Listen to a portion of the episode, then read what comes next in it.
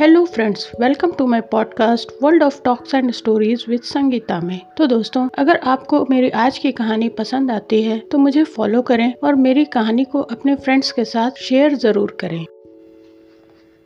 होली का दिन था। मिस्टर ए बी क्रॉस शिकार खेलने गए थे। साइस, अर्दली, मेहतर, भिश्ती, ग्वाला, धोबी सब होली मना रहे थे। सबों ने साहब के जाते ही खूब गहरी भंग चढ़ाई थी। और इस समय बागीचे में बैठे हुए होली फाग गा रहे थे। पर रह रहकर बंगले के फाटक की तरफ़ झाँक लेते थे कि कहीं साहब तो नहीं आ रहे। इतने में शेख नूर अली आकर सामने खड़े हो गए। साइस ने पूछा, कहो खान सामा जी, साहब कब आएँगे? नूर अली बोला, जब उनका जी चाहे आए, मेरा आज इस्तीफ़ा है। अब इसकी नौकरी न करूँगा। अर्दली ने कहा, ऐसी नौकरी फिर न पाओगे। चार पैसे ऊपर की आमदनी है, नाहक छोड़ते हो। नूर अली अजील लालत भेजो, अब मुझसे गुलामी ना होगी। यह हमें जूतों से ठुकराएँ और हम इनकी गुलामी करें। आज यहाँ से डेरा कूच है। आओ, तुम लोगों की दावत करूँ। चले आओ कमरे में, आराम से मेज़ पर डट जाओ और वह बोतलें पिलाऊं कि जिगर ठंडा हो जाए। साइस, और जो कहीं साहब आ जाएँ? नूर अली। वह अभी नहीं आने का। चले आओ। साहबों के नौकर प्रायः शराबी होते हैं।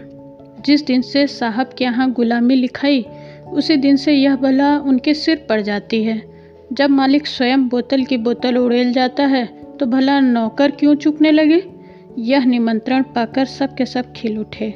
भंग का नशा चढ़ा ही हुआ था। ढोल मंजीरे छोड़ छाड़ नूर अली के साथ चले। और साहब के खाने के कमरे में कुर्सियों पर आ बैठे। नूर अली ने विस्की की बोतल खोलकर ग्लास भरे और चारों ने चढ़ाना शुरू कर दिया। ठर्रा पीने वाले ने जब यह मज़ेदार चीज़ें पाई तो ग्लास लुढ़काने लगे। खान सामा भी उत्तेजित करता जाता था। ज़रा देर में सबों के सिर चढ़ गए। भय जाता रहा। एक ने होली छेड़ी, दूसरे ने सुर मिलाया। गाना होने लगा। नूर अली ने ढोल मंजीरा लाकर रख दिया। वहीं मजलिस जम गई। गाते गाते एक उठकर नाचने लगा। दूसरा उठा। यहाँ तक कि सब के सब कमरे में चौकड़ियाँ भरने लगे। हु हक मचने लगा। कबीर, फाग, चौताल गाली गलौज मारपीट बारी बारी सब का नंबर आया। सब ऐसे निडर हो गए थे, मानो अपने घर में हैं। कुर्सियाँ उलट गईं। दीवारों पर की तस्वीरें टूट गईं। एक ने मेज़ उलट दी, दूसरे ने रकाबियों। रकाबियों मतलब गोल छोटी थाली को गेंद बनाकर उछालना शुरू कर दिया। यहाँ यही हंगामा मचा हुआ था कि शहर के रईस लाला उजागर मल का आगमन हुआ।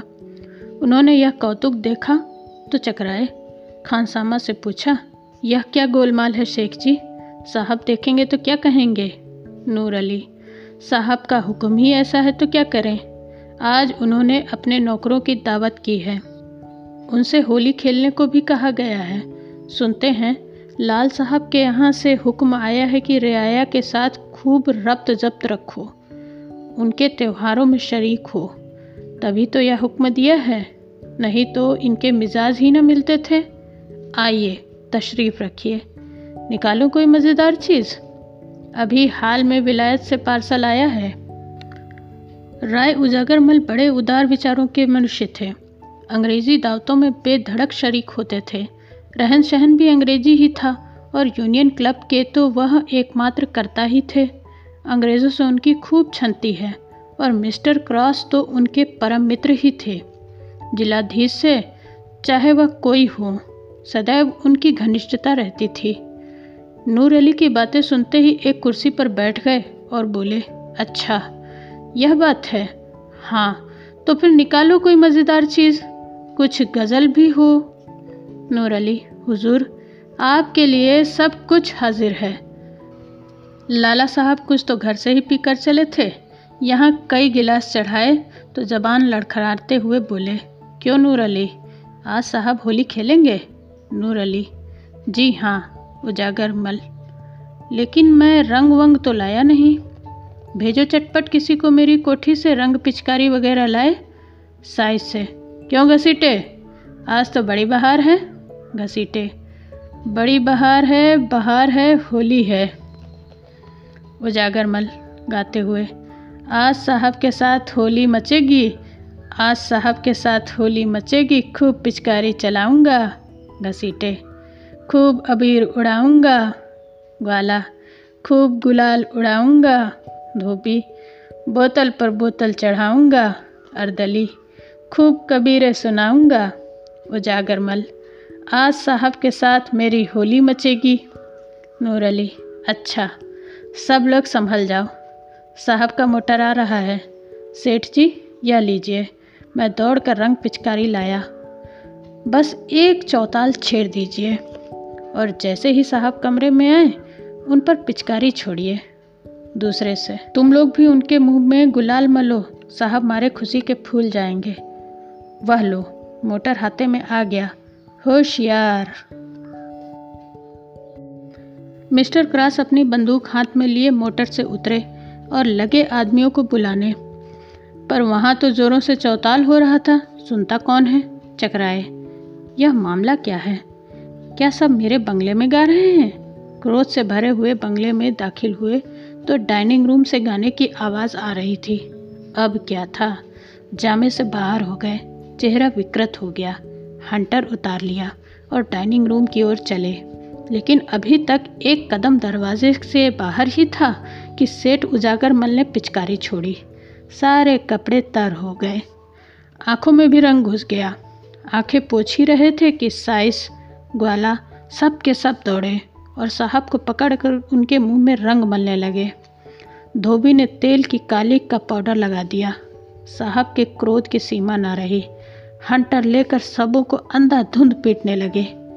बेचारे सोचे हुए थे कि साहब खुश होकर इनाम देंगे। हंटर पड़े तो नशा हिरन हो गया। कोई इधर भागा, कोई उधर। सेठ उजागर मल ने यह देखा तो ताड़ गए कि नूर अली ने झांसा दिया है। एक कोने में दबक रहे। जब कमरा नौकरों से खाली हो गया तो साहब उनकी ओर बढ़े। लाला साहब के होश उड़ गए। तेज़ी से कमरे के बाहर निकले और सिर पर पैर रखकर बेतहाशा भागे। साहब उनके पीछे दौड़े। साहब की फिटन। फिटन मतलब घोड़ा गाड़ी। फाटक पर खड़ी थी। घोड़े ने धम धम खटपट सुनी तो चौंका। कनौतियाँ खड़ी की और फिटन को लेकर भागा। विचित्र दृश्य था। आगे आगे फिटन, उसके पीछे सेठ उजागरमल और उनके पीछे हंटरधारी मिस्टर क्रॉस। तीनों बगटुट दौड़े चले जाते थे। सेठ जी एक बार ठोकर खाकर गिरे, पर साहब के पहुँचते पहुँचते संभल कर उठे। हाथे के बाहर सड़क पर घुड़दौड़ रही। अंत में साहब रुक गए। मुख में कालिक लगाए, अब और आगे जाना हास्यजनक मालूम हुआ। यह विचार भी हुआ कि सेठ जी को काफ़ी सज़ा मिल चुकी। अपने नौकरों की भी खबर लेना ज़रूरी था। लौट गए। सेठ उजागर मल के जान में जान आई। बैठ कर हाँफने लगे। घोड़ा भी ठिठक गया। कोचवान ने उतर कर उन्हें संभाला और गोद में उठाकर गाड़ी पर बैठा दिया।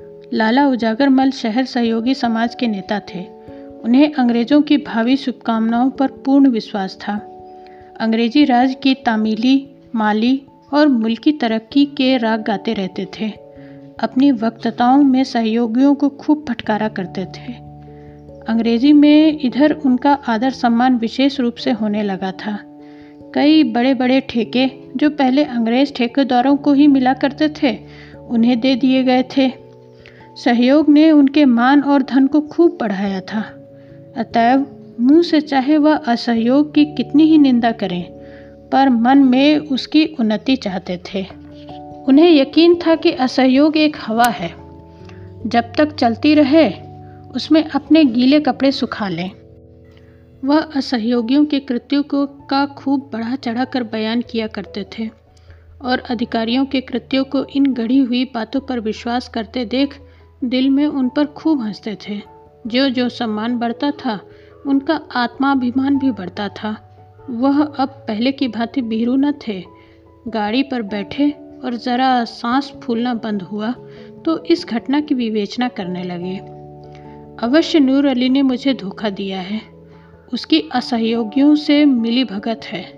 यह लोग होली नहीं खेलते तो इनका इतना क्रोधोन्मत्त होना इसके सिवाय और क्या बतलाता है कि हमें यह लोग कुत्तों से बेहतर नहीं समझे? इनको अपने प्रभुत्व का कितना घमंड है? यह मेरे पीछे हंटर लेकर दौड़े? अब विदित हुआ कि यह जो मेरा थोड़ा बहुत सम्मान करते थे, वह केवल धोखा था। मन में यह हमें अब भी नीच और कमीना समझते हैं। लाल रंग कोई बाण नहीं था। हम बड़े दिनों में गिरजे जाते हैं, इन्हें गालियाँ देते हैं।